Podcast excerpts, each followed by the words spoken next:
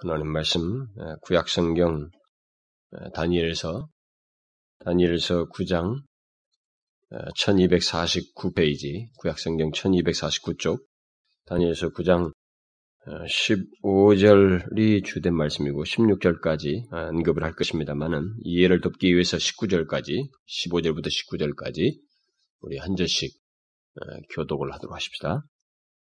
강한 손으로 주의 백성을 애굽 땅에서 인도하여 내시고 오늘과 같이 명성을 얻으신 우리 주 하나님이여 우리가 범죄하였고 악을 행한 나이다.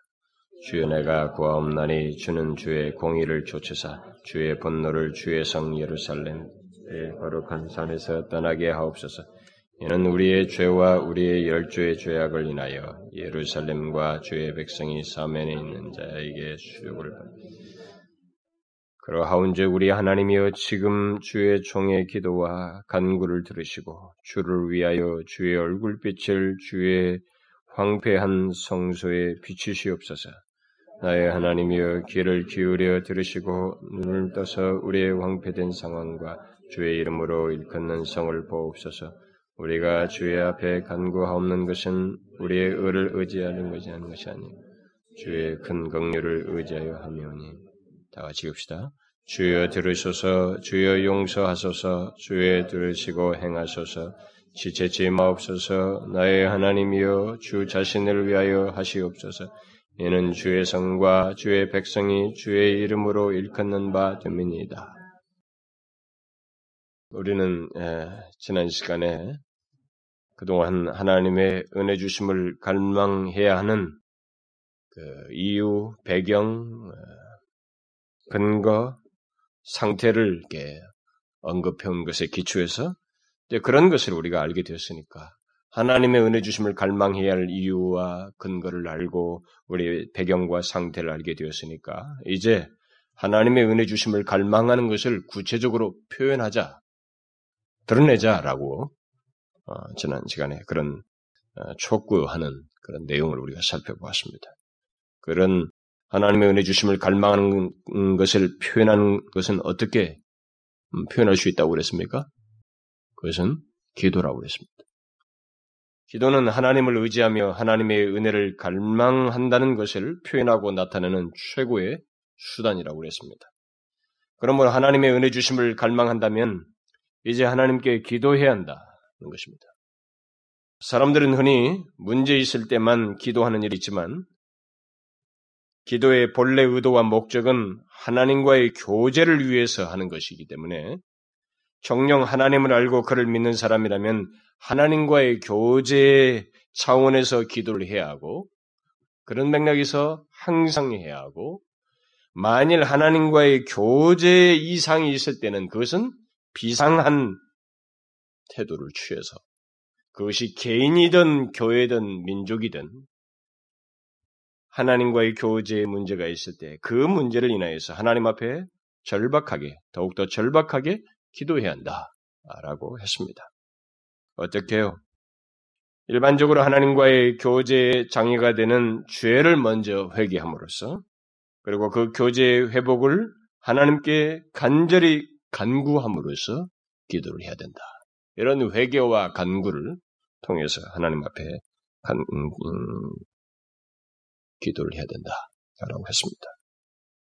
우리는 바로 그런 모습을 여기 다니엘서 9장에서 이렇게 근거로 해서 보아왔는데 아, 계속해서 보게 됩니다. 다니엘이 그렇게 하고 있습니다. 그는 4절부터 14절까지 회개의 기도를 했습니다. 간구의 기초로서 언급하고 있는 15절에서도 오늘 우리가 읽은 15절에서도 그는 자신들의 범죄를 시인하는 말을 하고 있습니다. 그리고 구체적인 간구를 16절부터 19절 사이에서 하고 있습니다. 그런데 그의 회개 기도와 간구의 기도 속에서 공통적으로 보게 되는 것은 상실된 하나님과의 교제가 회복되기를 바라는 소원과 갈망이 간절하게 배어 있다는 것입니다. 우리는 그런 것을 놓치지 말아야 됩니다. 무슨 문자적인 뭐 단어만 이렇게 하고 어떤 기도를 했네 이렇게만 생각할 것이 아니고 이런 사실을 놓치지 말아야 됩니다. 이런 모든 언급 속, 언급은 결국 그의 이런 회개하며 그 간구하는 이런 모든 기도의 언급 속에는 상실된 하나님과의 교제가 회복되기를 바라는 소원과 갈망이 그대로 이렇게 드러나고 있습니다. 그야말로 기도의 본래적인 의도와 목적이 정확하게 드러나고 있습니다.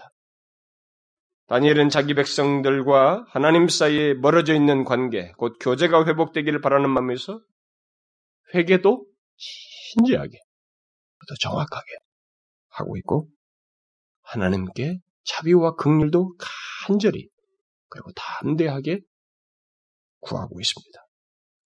우리는 이런 사실을 통해서 어떤 동기에서 또 무엇을 위해서 우리들이 기도하는지를 이렇게 좀 점검해 볼 필요가 있습니다. 여러분은 무엇 때문에 무엇을 위해서 기도합니까? 여러분들이 소위 기도한다고 할 때 무엇 때문에 기도해요? 무엇을 위해서 기도합니까? 어떤 마음에서, 어떤 동기에서 기도를 합니까?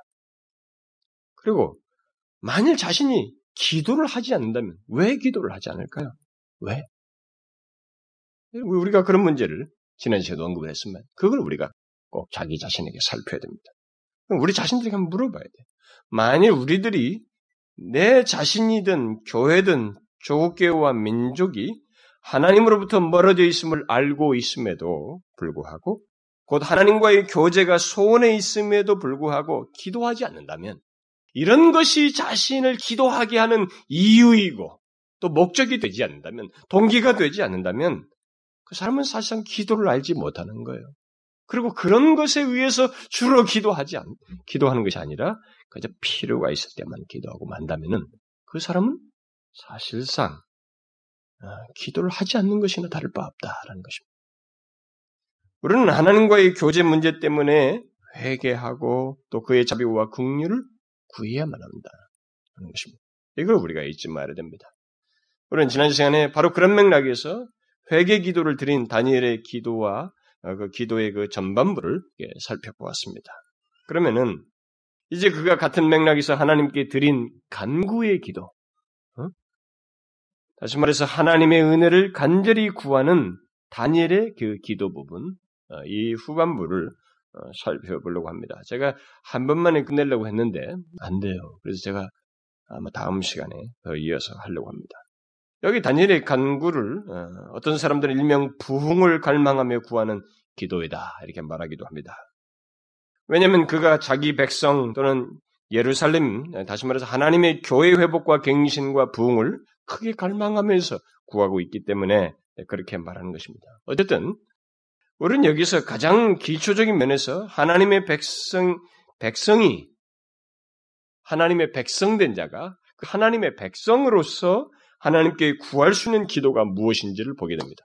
하나님의 백성된 자가 자신이 하나님의 백성으로서 구할 수 있는, 기도할 수 있는 것이 무엇인지, 간구할 수 있는 것이 무엇인지를 우리가 여기서 보게 됩니다. 이걸 좀 우리가 피부적으로 좀 와닿고 좀 배우고 어, 좀 따를 수 있으면 좋겠어요. 하나님 백성된 자라면 누구나 할 수 있는 간구예요. 다니엘은 여기서 먼저 15절에서 어, 자신의 간구와 그 마음의 소원을 하나님께 말하기에 앞서서 자신이 간구하는 하나님, 자신이 믿고 신뢰하는 하나님이 어떤 분이신지를 다시 언급합니다. 이 앞부분은 이 회개잖아요. 뒷부분은 간구로 지금 넘어오는데 이 간구로 넘어오는 이 상황에서 이 사람은 지금 자신이 간구하는 그 하나님, 그리고 자신이 지금 믿고 신뢰하고면서 구하는 그 하나님이 어떤 분이신지를 다시 언급하고 있습니다. 어떤 하나님이라고 말하고 있어요? 강한 손으로 자기 백성을 애굽 땅에서 인도하여 내시고 오늘과 같이 명성을 얻으신 우리 주 하나님이라고 부르고 있습니다. 다니엘은 자신이 간구하는 하나님은 크신 능력으로 자기 백성을 인도하여 내신 하나님이라고 말하고 있습니다. 그것은 지금 자신이 간구하기 위해서 신뢰하며 의지하는 하나님이 어떤 분이신가라고 하는 것을 지금 그대로 표현하는 것입니다. 그러니까 이 사람이 지금 부르짖는 하나님은 자기를 지금 움직이는 하나님이에요. 자기가 지금 신뢰하고 있는 하나님입니다.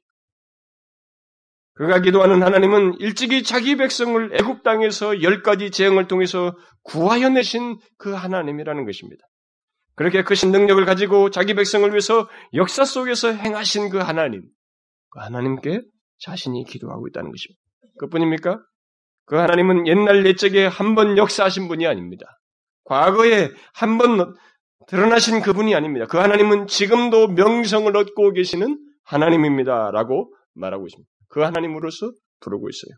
어떻게 명성을 얻고 있다는 것입니까? 다른 많은 내용이 있겠지만 일단 다니엘이 이 기도를 하고 있는 당시에 이 바벨론의 이 지배 아래 있었던 그 당시에 자신의 입장에서 자신의 현장 속에서 자신의 삶 속에서 역사하신 그 하나님이에요. 그렇게 삶 속에서 역사하심으로써 명성을 얻으신 그 하나님을 일단 시사하고 있습니다. 우리는 그 내용을 잘 알고 있습니다. 여러분이 다니엘서를 쭉 읽어보시면 다니엘은 하나님은 다니엘의 삶 속에서 역사하심으로써 명성을 얻으십니다. 그가 포로로 잡혀온 그는 처음에 이 바벨론에 포로 잡혀온 소년이었습니다. 그러나 그는 바벨론 대제국의 박사들 곧 모사들이죠. 왕의 모사들이죠. 그들, 그들의 그 우두머리가 되고 나중에 총리까지 됩니다. 어떻게 됩니까? 하나님께서 주신 지혜와 총명으로 왕의 꿈을 해석하고 그것을 바벨론 왕이 인정함으로써 그런 자리까지 오르게 됩니다. 그런데 이런 과정 속에서 우리는 하나님이 명성을 얻습니다. 다니엘이 바벨론 왕 느부갓네살의 꿈을 해석했을 때 그 왕이 이 바벨론 대제국이에요. 한낱 조그마한 이 팔레스틴에 거기서 나라에서 잡은 포로인 이 소년 다니엘에게 여러분 어떤 태도를 취한지 아십니까? 다니엘서 2장을 보게 되면 이렇게 기록하고 있습니다. 이에 느부갓네살 왕이 엎드려 다니엘에게 절하고 명하여 예물과 향품을 그에게 드리게 하니라. 왕이 대답하여 다니엘에게 이르되 너희 하나님은 참으로 모든 신의 신이시요 모든 왕의 주제시로다. 네가 능히 이 은밀한 것을 나타내었으니 네 하나님은 또 은밀한 것을 나타내시는 자시로다. 이렇게 하나님, 이방 왕이 지금 하나님을 찬송하고 있습니다. 이렇게 하나님은 바벨론에서도 명성을 얻으셨습니다. 또 후에 느부갓네살 왕이 금신상을 만들어서 모든 사람을 그 금신상에 절하게 했을 때 다니엘과 그의 친구들은 절하지 않았습니다. 절하지 않는 것을 알고 왕이 불렀어요. 이들을 다 불러가지고. 그러면서 경고하면서 절하라고 했습니다. 절하지 않으면 극렬한, 극렬히 타는 풀무에 오늘날 말하면 용광로 속에 집어 던지겠다고 그랬습니다. 좋은 전적이 있음에도 불구하고 자기의 왕권을 발휘하기 위해서 권세를 어, 발휘하기 위해서 경고하면서 그렇게 말했습니다. 그때 다니엘이 왕에게 이렇게 말합니다. 느부갓네살이여 우리가 이 일에 대하여 왕에게 대답할 필요가 없나이다. 만일 그럴 것이면 왕이여 우리가 섬기는 우리 하나님이 우리를 극렬히 타는 풀무 가운데서 능히 건져내시겠고 왕의 손에서도 건져내시리이다. 그리 아니하실지라도 사실 그런 일이 있다 할지라도 왕이여 우리가 왕의 신들을 섬기지 아니하고 왕의 세우신 금신상에게 절하지도 아니할 줄을 아옵소서. 면전에서 말한 겁니다. 바벨론의 대제국의 왕에게 이 소년이 직접 말한 거예요. 이 말을 듣고 느부갓네살 왕은 분이 가득하여서 풀물을 일곱 배나 뜨겁게 하라고 명령한 뒤에 거기에 던지라고 그랬습니다. 이들을 다. 근데 실제로 이, 이 옆에 이들을 던지기 위해서 데려갔던 사람이 풀무불 앞에서 불타서 죽습니다. 그게 기록되어 있어요, 성경에. 얼마나 뜨거웠더니 불에 타 죽었어요. 그러나 이 친구들 다 던졌을 때 이들은 죽지 않았습니다. 하나님을 믿지 않는 사람에게는 있을 수 없는 일이지만은 이들이 믿은 그 하나님은 정령 그들 가운데 계셨습니다. 그 인자 같은 이라고 인자 같은 이가 그들과 함께 계셨다고 그랬어요. 성경. 그들은 타서 죽지 않았습니다. 그래서 느부갓네살 왕이 그들을 불러내서 보았을 때 머리털 하나도 그슬리지 않았다고 기록하고 있습니다. 이것을 본 느부갓네살 왕이 이렇게 고백합니다. 느부갓네살이 말하여 가로되 사드락과 메삭과 아벤노고의 하나님을 찬송할지로다. 그가 그 사자를 보내사 자기를 의뢰하고 그 몸을 버려서 왕의 명을 거역하고 그 하나님 밖에는 다른 신을 섬기지 아니하며 그에게 절, 절하지 아니하는 종들을 구하셨도다. 그러고 나서 각 제국의 그 제국의 각 백성들과 나라와 각 방언하는 자들에게 조서를 내려서 이렇게 말합니다. 누구든지 이들이 하나님께 설만이 말하는 자는 함부로 말하는 자는 그 몸을 쪼개고 그 집으로 걸음터를 삼을지니 이는 이같이 사람을 구원할 다른 신이 없음이니라. 이와 같은 신이 없다. 이렇게 하나님은 바벨론 제국 속에서도 명성을 얻습니다. 대제국인데 거기에는 여러 나라가 있잖아요. 백성이 있고 각 방언 있잖아요. 각각 방언대로 조서를 다 내려서 이런 하나님이다라고 조서를 다 내렸습니다. 그 바벨론 대제국에서 하나님의 명성을 얻고 계셨습니다. 그 얘기예요, 지금. 하나님은 그야말로 크신 능력으로 그의 백성들을 구원하시고 인도해 내시는 분이시라고 하는 것을 이렇게 드러내셨던 것입니다. 느부갓네살 왕은 그 이후에도 다니엘이 그의 두 번째 꿈을 해석해 주은 것으로 인해서 제국 전체에 그리고 각 방언하는 각 나라에 조서를 내려서 또다시 이렇게 말합니다. 지극히 높으신 하나님이 내게 행하신 이적과 기사를 내가 알게 하기를 즐겨하노라. 크도다 그 이적이여, 능하도다 그 기사여. 그 나라는 영원한 나라요, 그 권병은 곧 권세는 대대에 이르리로다. 지금 나 느부갓네살이 하늘의 왕을 찬양하며 칭송하며 존경하노니 그의 일이 다 진실하고 그의 행하심이 의로우심으로 무릇 교만하게 행하는 자를 그는 그가 능히 낮추심이니라. 누구의 찬송입니까? 다니엘의 찬송이에요? 하나님을 신실하게 믿는 사람의 찬송입니까? 아닙니다. 이방왕 느부갓네살의 하나님 찬송입니다. 이렇게 하나님 이걸 조서를 내려서 말한 거예요. 이렇게 이방 왕 땅에서 하나님은 높임을 받았습니다. 그뿐이 아닙니다. 바벨론 이후에 바벨론이 명하고 뒤에서 메데와 페르시아가 제국을 재배하게 됐을 때 아, 메데의 다리우 왕 때에도 하나님은 이 다니엘이 그 제국에서 그 다리우 왕에서도 모사로서 있게 됩니다. 그래서 총리가 되죠. 그때도 하나님은 다니엘을 통해서 명성을 얻었습니다. 음모자들에 의해서 다른 신이 다른 신의 무엇을 구하면 사자굴에 넣도록 왕의 명령이 떨어지게 됩니다. 다니엘은 그래도 여전히 하나님께 대한 믿음을 지키며 하나님께 기도하다가 굶주린 사자굴에 던져지게 됩니다. 실제로. 그러나 그는 사자들에게 먹히지 않습니다. 오리 사자들과 함께 이렇게 붙어 있는 장면을 그 기록하고 있습니다. 그 일을 인하여서 다리오 왕이 또 각 백성과 나라와 방언하는 자들에게 다음과 같이 조서를 내립니다. 그러니까 대를 이어서 제국의 대를 이어서 똑같은 식으로 조서가 내려지고 있습니다. 내가 이제 초소를 내리노라. 내 나라 관할 아래 있는 사람들은 다 다니엘의 하나님 앞에서 떨며 두려워할지니 그는 사시는 하나님이시요 영원히 변치 않으실 자시며 그 나라는 망하지 아니할 것이요 그 권세는 무궁할 것이며 그는 구원도 하시고 건져내시기도 하시며 하늘에서든지 땅에서든지 이적과 기사를 행하시는 자로서 다니엘을 구원하여 사자의 입에서 벗어나게 하셨음이니라. 이런 조서가 메데와 페르시아 제국 전역에 내려짐으로써 하나님은 명성을 얻으셨습니다. 다니엘은 바로 그런 하나님을 염두에 두고 그 하나님을 부르고 있습니다. 15절에서 지금 자기가 부르고 있는 하나님은 바로 이러신 하나님이에요. 하나님은 애굽에서 그의 백성들을 강한 손으로 인도해냈습니다. 대제국인 애굽에서 무기한 없는 그 백성들을 열 가지 쟁을 두서 건져내신 그런 크신 능력을 주신 하나님이셔요. 그렇게 명성을 얻으셨습니다. 그런데 그 하나님은 지금 자신의 삶 속에서도 크신 능력으로 역사하셔서 이 바벨론과 메데와 페르시아 대제국 안에서도 명성을 얻고 계시다는 거예요. 바로 그러신 하나님께 지금 그런 하나님을 의지하여서 간구합니다. 라고 말을 하고 있는 것입니다. 그러니까 어제나 오늘이나 동일하신 하나님, 여전히 살아계셔서 역사하시는 하나님, 그리고 크신 능력으로 그의 백성을 인도하셨고, 지금도 인도하고 계시는 그 하나님을 자신은 믿고 신뢰하면서 부르고 있는 것입니다. 그분께 간구하고 있어요.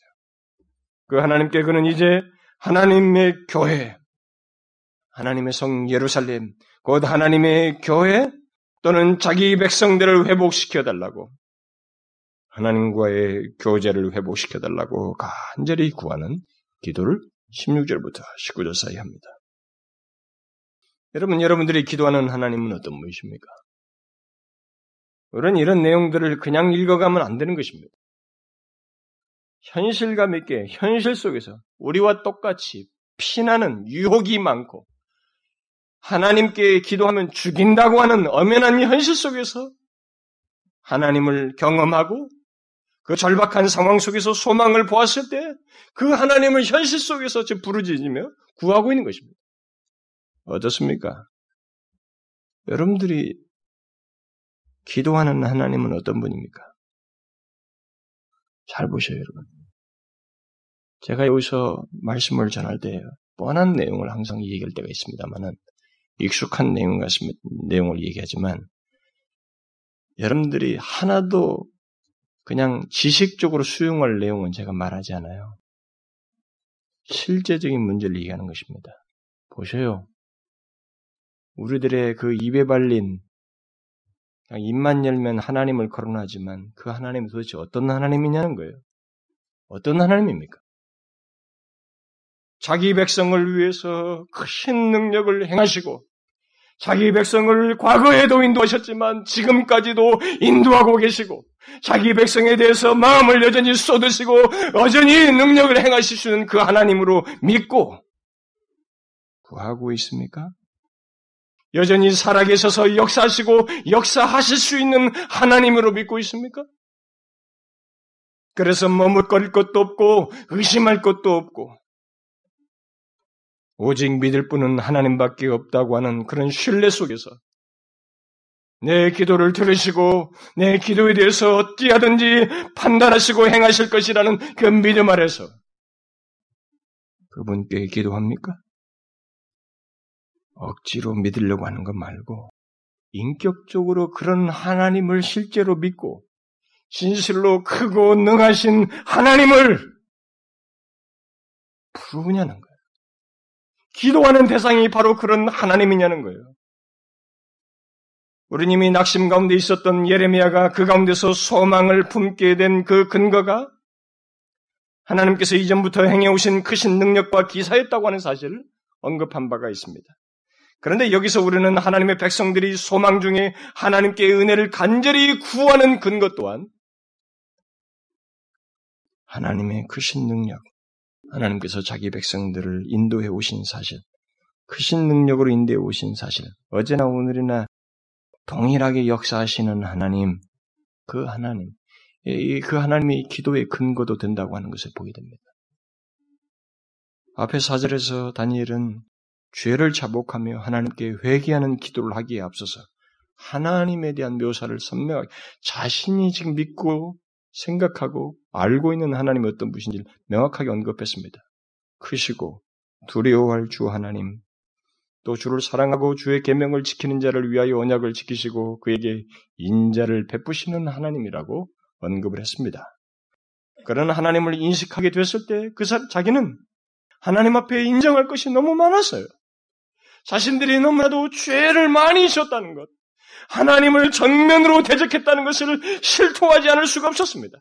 그래서 그의 모든 회개는 그런 하나님을 의식한 것에서 진실하고 간절하게 나올 수 있었던 거예요. 장황한 오래 많은 회개의 기도 내용이 그런 하나님을 의식한 데서 나온 것입니다.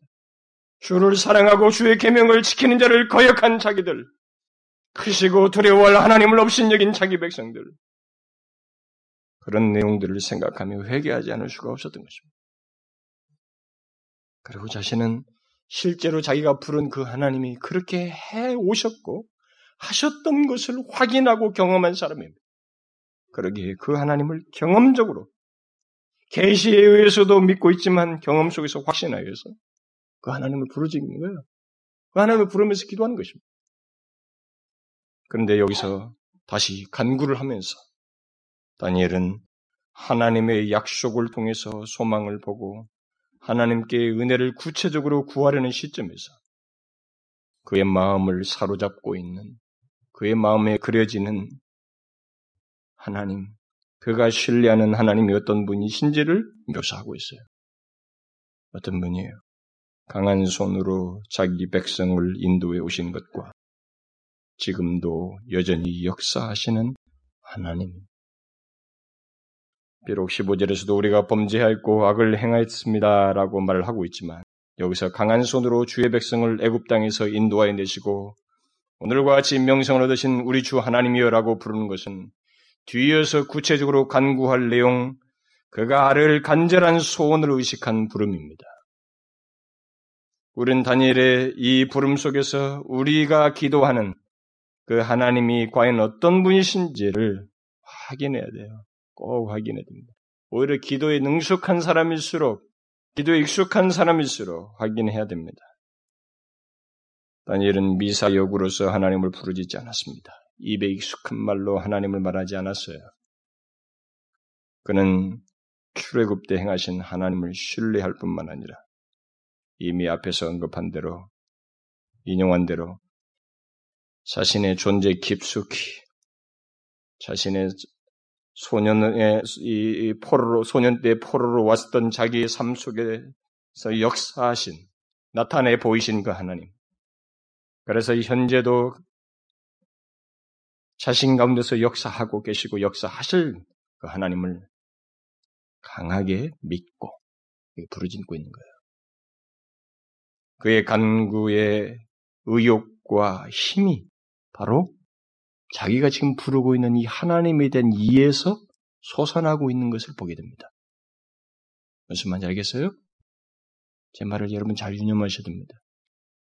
기도의 의욕과 힘과 생기가 어디서 솟아나고 있는가? 현실이 아니에요. 우리는 기도의 의욕을 주로 현실 속에서 찾습니다. 아니요. 여러분, 처음에 이 사람은 기도하기 결심하고 금식하며 배옷을 입고 기도하기를 결심했을 때도 하나님의 말씀 안에서 소망을 보고 약속안을 보고 하나님을 바라보면서 기도의 의욕을 가졌어요. 여기 회개하는 이 기도의 실제적인 간절한 이 모든 무궁한 이 엄청난 기도 내용이 그런 기도를 쏟아내게 된 의욕과 힘이 바로 자기가 부르고 있는 이 자기가 이해하고 있는 이 하나님, 이 하나님에 대한 이해에서 솟아나고 있어요. 뒤에서 간구하는 내용을 보면 이전에 모세가 그리했던 것처럼 이 사람의 기도는 이 간구는 대범합니다. 정말로 대범해요.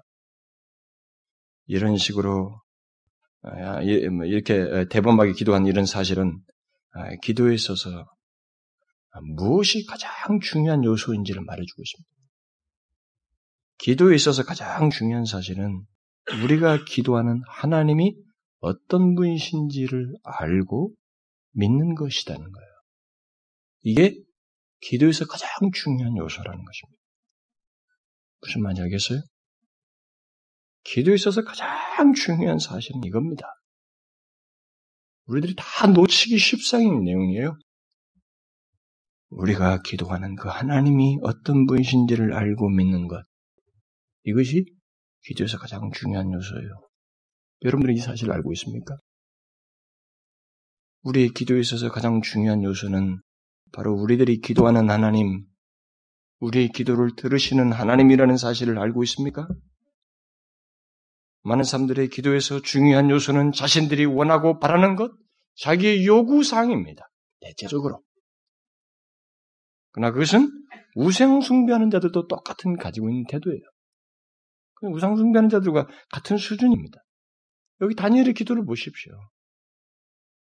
그의 기도를 지배하고 있는 것은 그가 기도 드리는 하나님에 대한 이해와 믿음이에요. 이것이 그의 기도를 지배하고 있습니다. 그의 기도의 동기와 내용과 태도를 다 보게 되면 그것을 그대로 느낄 수 있어요. 그는 자기 자신의 욕심과 요구사항의 마음을 쏟고 있지 않습니다. 그는 자신이 기도드리는 하나님이 어떤 분이신지를 알기에 금식하며 배옷을 입고 죄를 무릅쓰고 쓰기를 시작했고 하나님께 정직하게 아니 하나님의 시각에서 자신들의 죄악을 회개하며 진심으로 아파할 수 있었고 그것을 기도할 수 있었고 또 간구도 자신의 기도를 들으시는 하나님이 어떤 분이신지 알기에 대범하고 강력하게 간절하게 얼마나 개인적이지 않잖아요. 민족이 살아나는 문제, 하나님의 교회가 회복되는 문제? 그걸 구하고 있습니다. 하나님의 영광을 구하고 있어요. 먼저 그의 나라와 를 구하는 거 이게. 이런 기도 속에서 이 사람의 개인에 대한 혜택도 은혜도 결국 경험될 거예요. 우리는 여기서 이 다니엘의 기도를 통해서 우리의 기도를 살피해야 됩니다. 기도의 핵심인 무엇을 구할 것인가가 아니라는 거예요. 우리의 기도를 들으시는 하나님, 내가 기도하는 대상인 하나님이다라는 것입니다. 여기서 빗나가면, 여기서 서툴면, 여기서 엉망이면, 여기서 모든 것이 대충이면 이 기도는 다 흐트러지게 돼 있어요. 그냥 주문 외고 있는 거예요. 주문 외는 거라. 내가 기도하는 대상인 하나님이 어떤 분이신지에 대한 이해와 믿음이 기도의 내용을 결정하고 기도의 태도를 결정해요. 여기 단위를 보게 되면. 우리가 기도하는 하나님이 어떤 분이신지를 그래서 우리가 성경대로 알고 있다면 그리고 성경이 말한 대로 계시된 대로 그 하나님을 믿고 신뢰한다면 우리의 회개와 간구는 진실하지 않을 수 없을 거예요. 우리의 간구 내용도 다니엘처럼 담대할 것입니다. 대범해요. 그러지 않을 수가 없어요. 그래서 왜 자신이 죄를 짓고도 상태가 하나님과 바르지 않음에도 불구하고 하나님 앞에 이렇게 철박하게 회개하거나 간구하지 않는가? 그것은 하나님에 대한 이해가 문제가 있어서 그래요. 그가 믿는 하나님은 두리뭉실한 거예요. 잡신과 같아요. 모호한 거예요. 계시된 대로가 아니고 출애굽시킨 하나님은 이 다니엘에게 있어서 옛날 하나님이에요. 사실 시차로 보면. 그런데 그 하나님이 동일하게 자신의 삶 속에서 명성을 얻고 계시는 어제나 오늘나 동일하신 하나님이에요.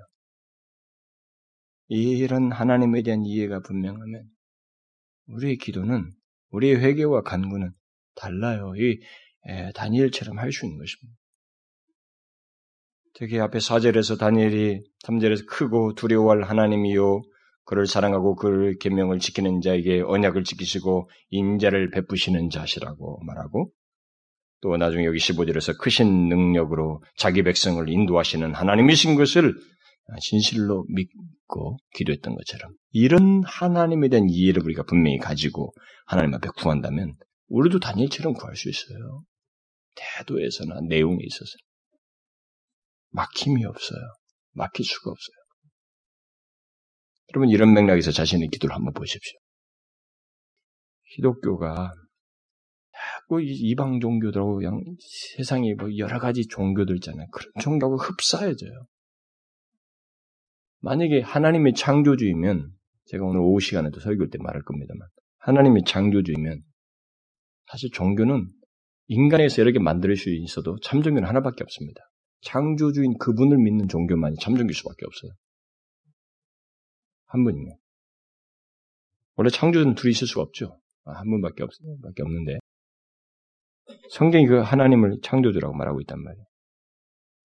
그러면 그 하나님이 정령 자신의 하나님이면 우리는 이 다니엘이 기도한 것처럼 우리가 그분에 대해서 기도 내용이며 태도이며 이 모든 분에서 막힘이 없어요. 이 사람과 같을 수 있는 거예요. 우리들이 왜 이런 문제들을 가지고 있냐? 하나님의 섬기는 데서, 기도하는 데서. 바로 결국 하나님에 대한 이해보다 틀려 있다는 거예요. 모호하다는 것입니다. 어디 TV에서 들려오는 이 얘기 정도는 알고 있을 뿐이에요. 여러분, 우리의 기도를 지배하는 것이 무엇입니까? 우리의 기도 속에서 아, 기도가 어디에 가장 마음을 크게 쏟고 있습니까? 내가 원하고 바라는 무엇인가요? 아니면 내가 기도, 기도드리는 하나님 그분입니까? 우리는 지난 시간에 이미 다니엘이 자기를 포함하여서 자기 민족의 죄악을 회개한 것을 살펴보았습니다. 그것은 그가 사절에서 말한 하나님 의식한 고백이라고 했습니다. 여기 이제 16절부터 19절에 언급된 그 간구를 잘 보십시오. 제가 아까 같이 읽으면서도 저는 감동이 확 내 마음속에 밀려와요. 이 기도 자체 읽는 것만으로도 감동이 돼요. 그러니까 이게 이런 경험, 이런 기도를 하는 이 사람 당사자의 현실과 경험과 실제적인 내용을 알지 못하는 사람에게는 무슨 감동이냐 할지 모르지만 그런 생생한 현장을 알고 있고 자기가 경험하고 있는 하나님의 이해를 가지고 신뢰 속에서 한 기도를 알고 있는 맥락, 같은 맥락에서 읽을 때는 큰 감동으로 다가와요. 어떻게 이 사람이 이런 간구를 할 수 있었을까요? 그것은 사절에서 언급한 하나님, 하나님에 대한 그 묘사, 자기가 믿는 그런 하나님에 대한 이해뿐만 아니라 여기 15절에서 언급한 하나님을 믿고 신뢰하기 때문에 이렇게 기도할 수 있는 거예요. 그는 자기 백성을 구원하시고 인도해 오신 하나님께서 지금도 하실 것을 그대로 믿고 있어요. 그러니까 아니 그분은 죽은 신이 아니에요. 살아서 지금도 알고 계세요. 그리고 모든 이 포로까지 자신이 허락하셨어요. 이것도 이렇게 된 것도 다 하나님께서 허락하시고 자신이 징계하셔서 된 일이에요. 그리고 약속도 하셨어요. 이제 결과도 하나님께서 주실 거예요. 이 모든 것을 주도하고 계세요. 지금 자신의 기도를 들으시고 있습니다. 그러기에 자기는 주저함이 없는 거예요. 이전에 크신 능력을 행하신 그 하나님이 지금도 그러실 수 있는 하나님이라는 것에 대해서 조금도 주저함이 없는 거예요. 우리가 여기 16절부터 19절 사이에 그 17절 그 상세한 묵상은 뒤로 하더라도 여기 다니엘의 간구의 내용과 태도를 결정하는 것이 무엇인지를 우리가 먼저 좀 염두에 둘 필요가 있어요. 그건 뭐예요? 하나님이에요, 하나님. 자신이 실제로 기도하는 대상인 하나님에 대한 이해와 믿음이에요. 이것이 기도 내용과 태도를 다 결정하고 있습니다. 그의 간구를 잘 보십시오. 15절에서 먼저 언급한 그 하나님, 지금도 살아서 역사하신 하나님 부른 뒤에 구하고 얘긴 말하잖아요. 그 중에 16절만 간단히 잠깐 언급하자면, 보세요. 주여, 내가 구하옵나니, 주는 주의 공의를 조주사, 주의 분노를 주의 성 예루살렘, 주의 거룩한 성에서 떠나게 하옵소서. 무엇에 근거해서 주의 분노를 떠나게 해달라고 강구하고 있습니까? 제가 뒤에까지 다 한꺼번에 못해서 이것만 간단히 얘기하려는 거예요. 어? 기도의 가장 중요한 요소를 말하면서 설명을 하자는 것입니다. 여러분 이 내용 속에서도 무엇에 근거해서 이 사람이 주의 분노를 떠나게 해달라고 간구하고 있어요? 그런 간구를 들을 때 그의 마음을 지배하고 있는 것이 무엇이냐는 거예요. 이 내용 속에서도 바로 주의 공의를 얘기하고 있어요. 주의 공의. 이전에 자신들에게 공의로 행하셨던 것처럼 이제도 하나님의 의로운 행위를 쫓아서 동일하게 행해달라고 구하고 있는 거예요. 여기서 하나님의 공의는 하나님께서 출애굽을 포함해서 자기 백성들을 위해서 의로운 행위를 쫓아서 행하시면서 지금까지 인도해 오신 것을 말합니다. 그러니까 하나님께서 지금까지 인도해 오실 때 우리는 자비만 생각하지만 자비 은혜로만 인도하지 않았어요. 거기에 하나님은 자신의 의로운 행위를 따라서 지금까지 인도해 오신 거예요. 이 사람은 지금 그걸 지금, 생각하고 있어요. 간구하는 마당에. 단순히 죄를 범하는 것을 벌하는 것을 말하지 않고 그는 14절에서 회개하면서도 하나님은 행하시는 모든 일이 공의로우십니다라고 말했잖아요. 그러니까 중요한 것은 그의 공의는 자기들을 의로 인도하는 공의라는 거예요. 응? 이 다니엘은 지금 하나님의 공의는 자기 백성들을 의로 인도하는 공의라는 거예요. 지금까지 하나님 그렇게 해오셨습니다. 그 자신들이 죄를 범하면 의로운 행동을 하셔서 징계하셔서라도 인도해 오셨습니다. 우리가 지금 그것에 따라서 지금 징계를 받았어요. 포로 생활을 했습니다. 그런 맥락에서 하나님의 의로운 행위를 쫓아서 자기 백성들을 위하시는 일을 해달라는 것. 어떻게 해요? 주의 성 예루살렘, 곧 하나님의 거룩한 산이요, 그의 도성인 본토 예루살렘과 함께 주의 백성들에게 곧 하나님의 교회에게서 주의 분노와 노여움을 이제는 풀어달라는 것입니다. 그는 분노를 떠나게 해달라고 함으로써 분명히 하나님의 자비와 긍휼을 구하고 있습니다. 그러나 그런 강구를 드리고 있음에도 그는 주의 공의를 초추사 그렇게 해주옵소서. 풀어달라는 것은 은혜를 구하고 있는 거예요. 그런데 주의 공의를 조치사 그렇게 해주십시오. 여러분 그의 간구를 지배하고 있는 것이 바로 뭐예요? 하나님에 대한 이해예요. 하나님이 어떤 분이신가 하는 것입니다. 자기의 원함과 감정보다도 변함이 없으신 하나님, 누구에 의해서도 흔들릴 수 없는 공의로우신 하나님, 바로 그 하나님의 의로운 행동을 쫓아서 분노를 풀어달라고. 범죄한 자기들, 자기들에 대해서 이제는 분노를 풀어달라고 구하고 있습니다. 그리고 자신이 그렇게 구하는 이유를 그는 계속해서 언급하고 있는데 그의 마음을 계속 지배하고 있는 것이 무엇인지를 말해주고 있습니다. 주의 분노를 떠나게 하옵소서. 왜냐하면 우리의 죄와 우리의 열조의 죄악을 인하여 예루살렘과 주의 백성이 사면에 있는 자에게 수욕을 받고 있기 때문입니다. 그가 그렇게 간구할 수 있는 이유가 뭐예요? 이렇게 풀어달라고 하는 간구하는 이유가 뭡니까? 자신의 욕심이에요? 아닙니다. 앞에서 말한 대로 주의 성 예루살렘. 여기 예루살렘은 앞에서 말한 대로 주의 성 예루살렘이에요. 또 주의 백성이 수욕을 받음으로써 사실상 하나님이 함께 수욕을 받고 있기 때문입니다. 라고 말하고 있는 거예요. 제가 이 부분은 다음 시간에 더 얘기하겠습니다. 이게 강력한 기도에, 기도에 강력한 힘을 갖게 하는 내용이에요. 그는 수욕받는 대상을 말하면서 계속 주의라는 말을 쓰고 있습니다. 수욕받는 예루살렘, 주의 성 예루살렘이고, 주의 백성, 백성을 말하면서도 주의 백성, 이렇게 말하고 있습니다. 여러분, 16절부터 19절 사이에서 주라는 말이 얼마나 크게 강조되는지 한번 집에 가서 보세요. 20번 나와요, 20번. 이 짧은 구절에서. 특히 소유격을 써서 강조하는 내용을 보면, 주의 공의, 주의 분노, 주의 성, 주의 거룩한 산, 주의 백성, 주의 종의 기도와 간구, 주의 얼굴빛, 주의 황폐한 성소, 주의 이름으로 일컫는 성, 주의 큰 극률, 주의 성, 주의 백성, 주의 이름. 무엇을 강조하고 있습니까? 상세한 설명은 뒤로 하고 간단하게 얘기되면 다니엘은 그의 간구를 온통 하나님과 관련시키고 있어요. 이걸 우리가 놓치지 마. 뻔한 상식이라고 생각하면 안 됩니다. 마음을 사로잡고 있어요. 이 사람 마음을 지배하고 있습니다. 기도의 내용을 움직이게 하는, 기도의 내용을 그 속에서 모든 결정하게 하는 내용이 하나님이에요. 그의 간구가 온통 하나님과 관련되어 있습니다. 이 말은 하나님께서 자신들의 현 상태를 몰라라 할 수 없다는 거예요.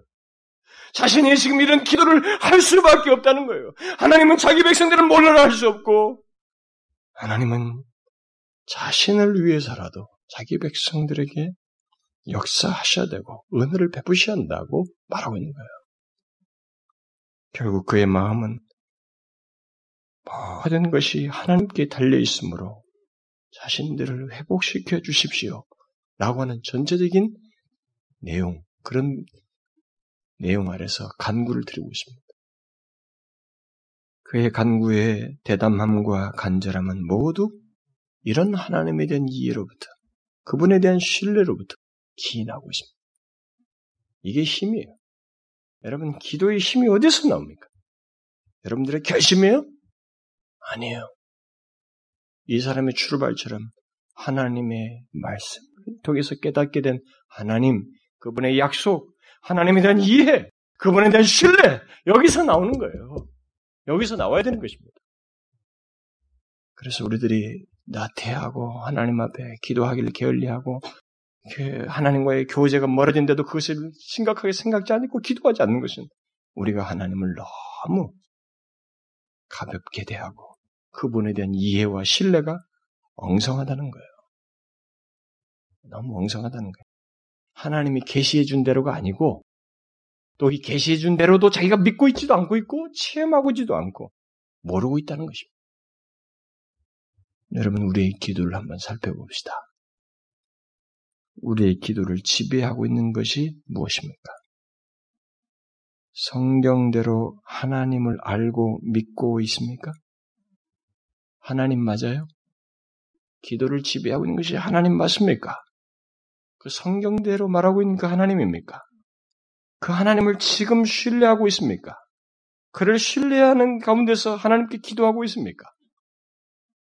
회개 속에서든 간구 속에서든 자신의 원하는 것보다 하나님을 인정하는 기도를 하고 있습니까?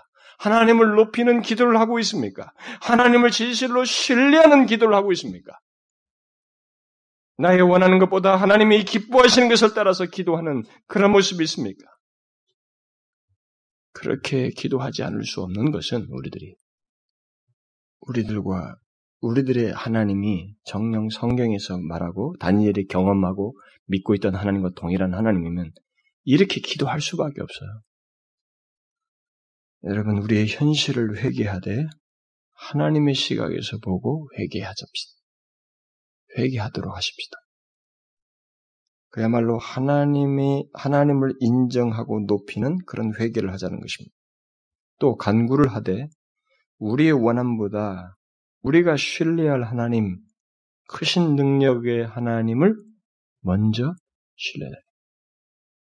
그런 하나님, 크신 하나님, 성경이 말하는 그 하나님을 먼저 신뢰하고 간구하자는 거예요. 신뢰도 없는데 그냥 막연하게 주옵소서 이것은 어디 무슨 우상 덩어리한테 하는 얘기지. 인격적인 하나님께 하는 게 아니라 이 말이에요. 그분을 진실로 신뢰하자는 거예요. 명성을 얻으신, 바벨론에서 명성을 얻으신 그 하나님을 신뢰하고 구하자는 거예요. 그리고 그분과 우리 사이에 뗄 수 없는 관계가 있다는 것을 잊지 맙시다. 우리는 주의 백성이에요.